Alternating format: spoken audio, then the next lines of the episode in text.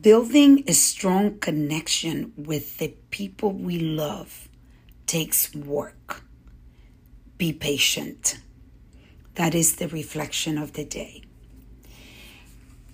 I have been going through a little bit of a disconnect with my daughter, Natasha, my 13 year old daughter, because I have a boyfriend, and my boyfriend ended up proposing to me on New Year's Eve.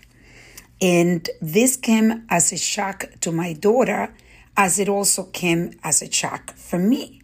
But for me, it was an exciting shock, and for her, it was a scary shock because now she feels that she has to share me with John, my fiance.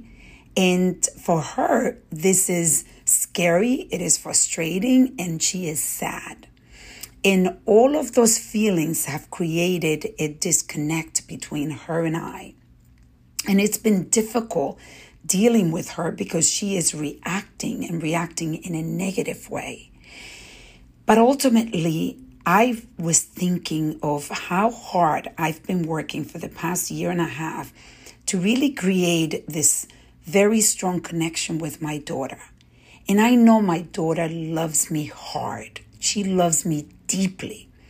And she is connected to me. And I have dedicated so much time because I really have been single for about five years. And now, for her, this is a shock. And for me, it's at the beginning when I'm seeing her react and react negatively and get angry at me and, and very short with me. It's been difficult for me to really sit back and say, wow, my daughter loves me so hard. And this is the reason she's acting out because she thinks that somehow she's going to lose the connection and the love that we have for each other.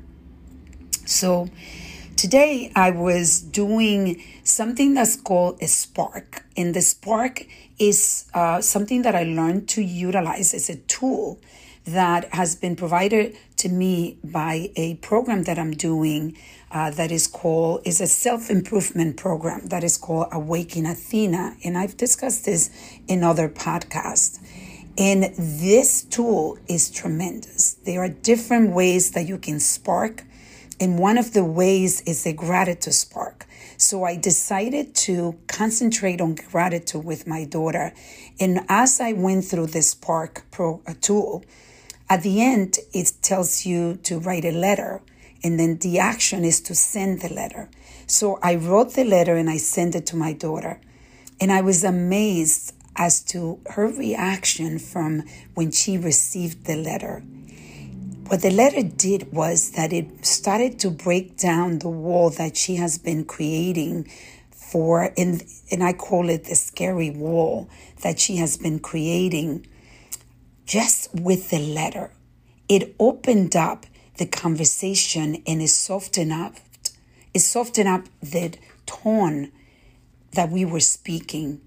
And she expressed the sadness that she feels because she feels that she's going to lose the connection and that she has felt like I have been leaving her out and I've been disconnecting with her, which is a story that she's creating, but also there is some truth to it because what I've been doing is I've been trying to give her some gentle space for her to to really digest what is happening because when I try to speak with her or include her in the happiness of what is happening, the engagement and the wedding and all of that, she is rejecting it. And what I was doing is then I am not making an effort to really connect and try to get her involved. So I'm glad that I stopped to reflect on this because the conversations that we're having now, just with a simple gratitude letter, was, is, is very different than the one that we were having. That's why I was thinking of the parable for this podcast, which is building strong connection with the people we love takes work. Be patient. So I want you to reflect on this parable and ask yourself where are you not being patient? Where are you disconnecting? Where are you contributing to the disconnect? So that you can take it in your hands and you can redirect the connection. You can reconnect just reflecting and by a simple act of sending a gratitude message that can open up the opportunity to reconnect with the loved ones. Let's reflect, reset, and reconnect.